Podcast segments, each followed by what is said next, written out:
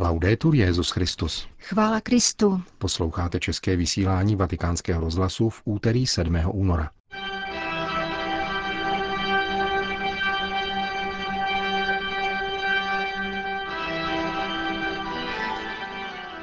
Bůh nám daroval všechno, kromě peněz, kázal dnes Petrův nástupce v kapli domu svaté Marty. Dnes bylo zveřejněno papežské poselství k postní době. O beatifikaci japonského křesťana ze 16. století, známého jako Kristův samuraj, uslyšíte v závěru našeho dnešního pořadu, kterým provázejí Jana Gruberová a Milan Glázer.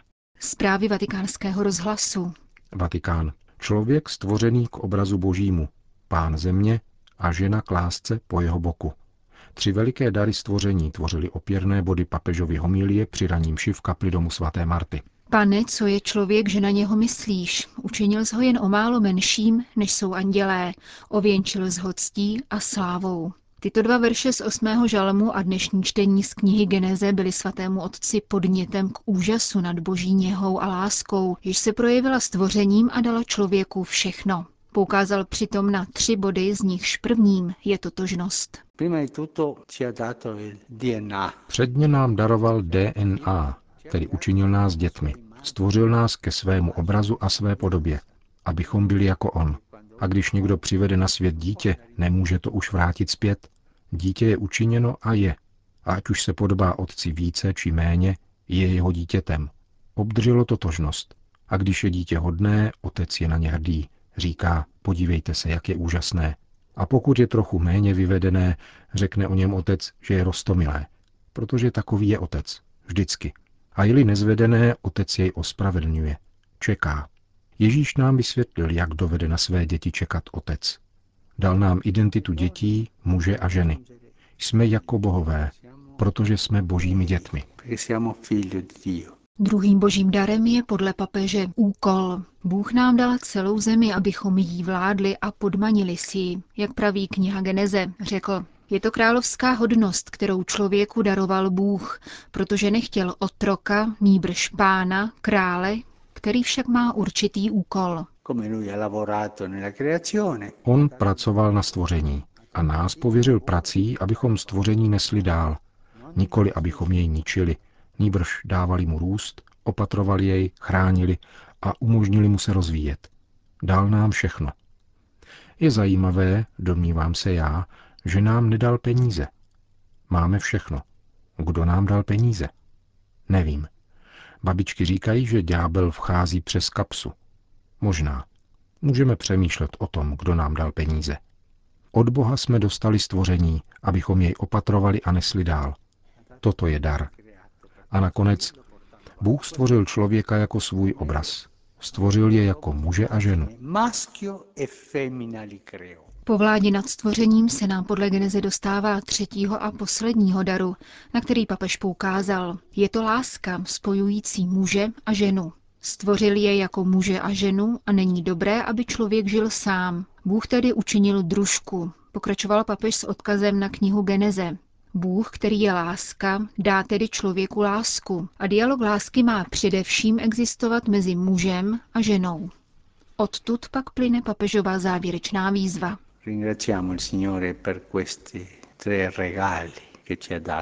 Děkujeme pánu za tyto tři dary, které nám dal. Identitu, úkol a lásku.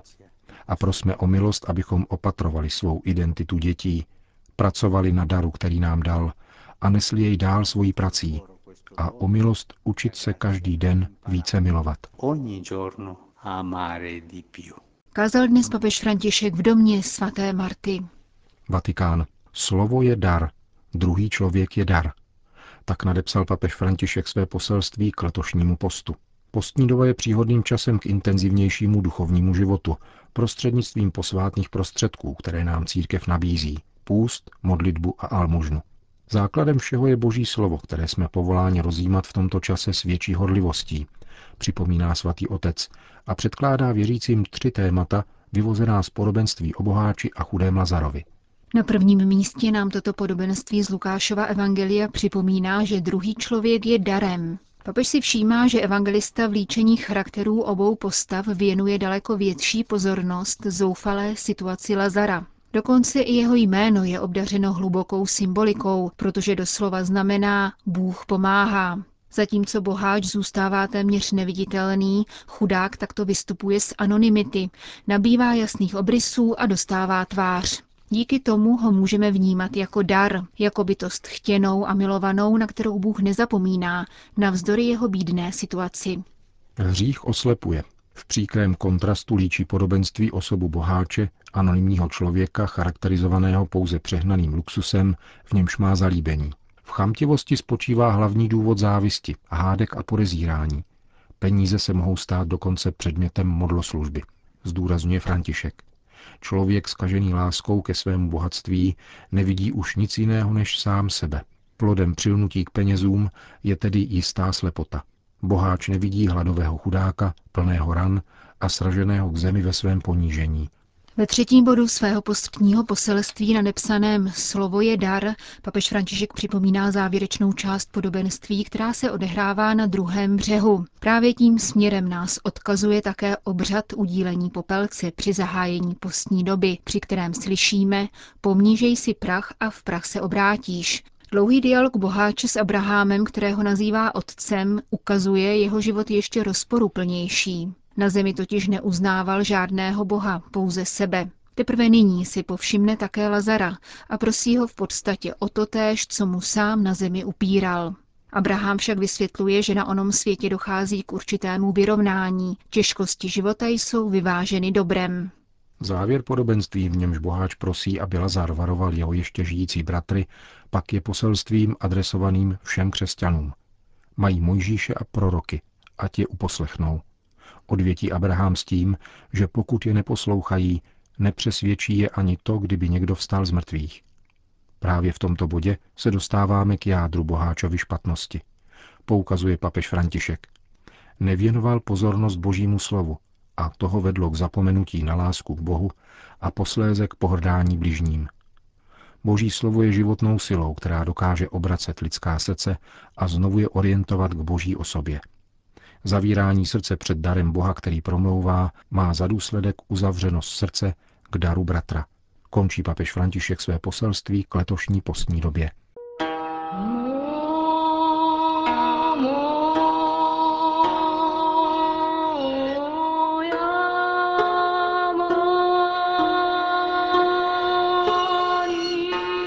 Laik Justus Takayama Ukon, kterého dnes kardinál Angelo Amato blahořečil v Osace, byl největším japonským misionářem 16. století, píše v dnešním vydání Loservatore Romano, generální postulátor Tovaristva Ježíšova otec Tony Whitwer. A to do té míry, že Japonci nazývají křesťanství Takayamovým zákonem, podle názvu a sídla šlechtického rodu, ze kterého beatifikovaný mučedník, zvaný také Kristův samuraj, pocházel.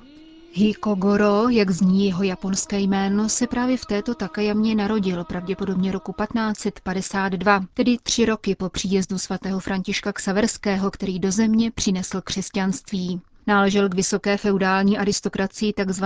daimyou, kteří ve středověkém Japonsku a na počátku novověku stáli i hned za shogunem, tedy vojenským vládcem země. Když mu bylo 12 let, jeho otec konvertoval spolu s celou rodinou. Křest kromě rodičů a dětí přijalo dalších 150 členů domácnosti.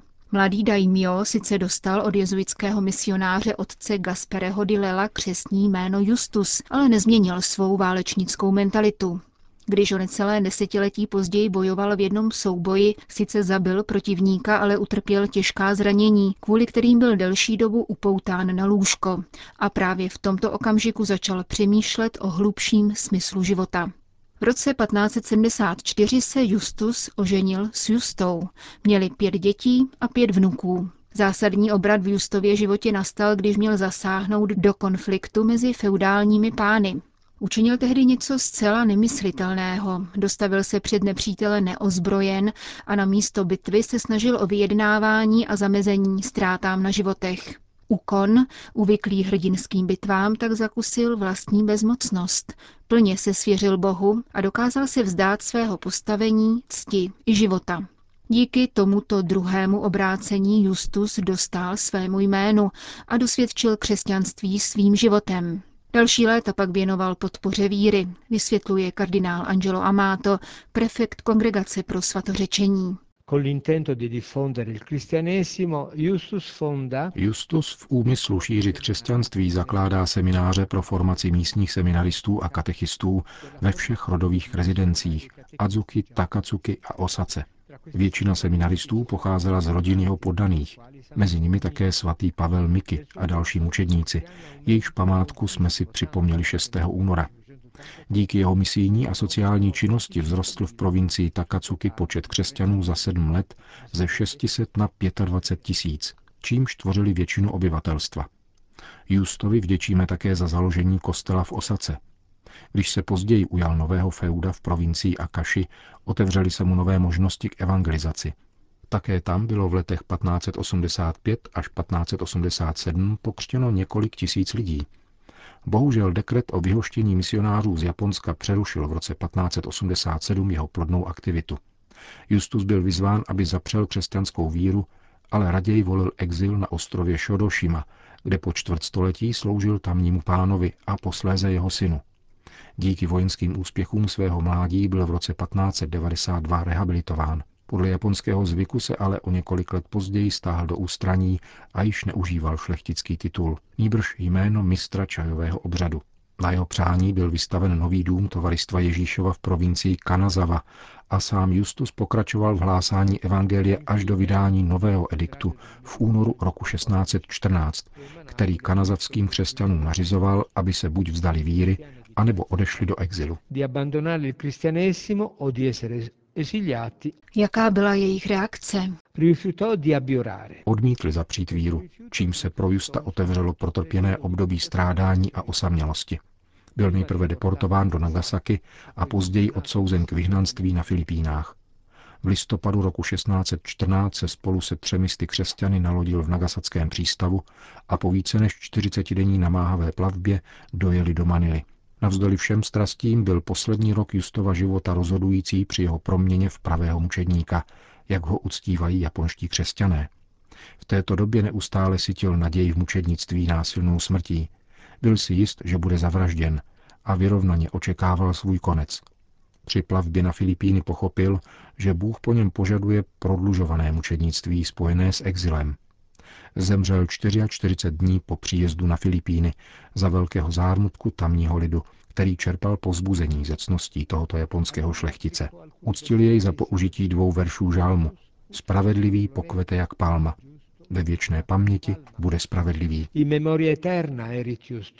Přísný kodex cti a oddanosti vštěpovaný z otce na syna nikdy Justovi nedovolil, aby zradil pána, kterému slíbil věrnost. Prameny vyprávějí, že právě tato silná věrnost Ježíši Kristu byla pro Justa útěchou při ztrátě privilegovaného postavení, pro následování a vyhnánství. Byl nejenom vyrovnaný, ale dokonce radostný. Justus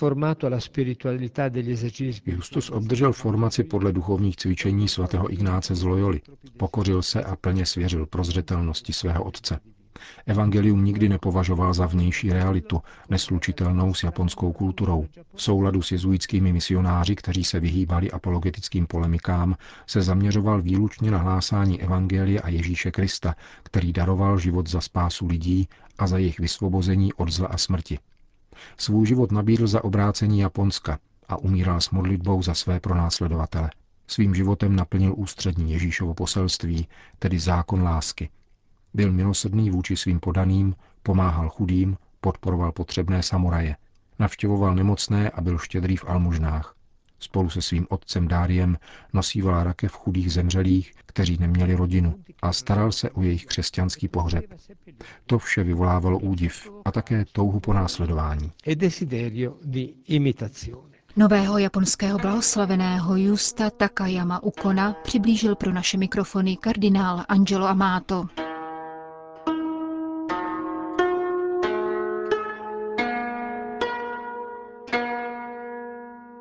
Končíme české vysílání vatikánského rozhlasu. Chvála Kristu. Laudetur Jezus Christus.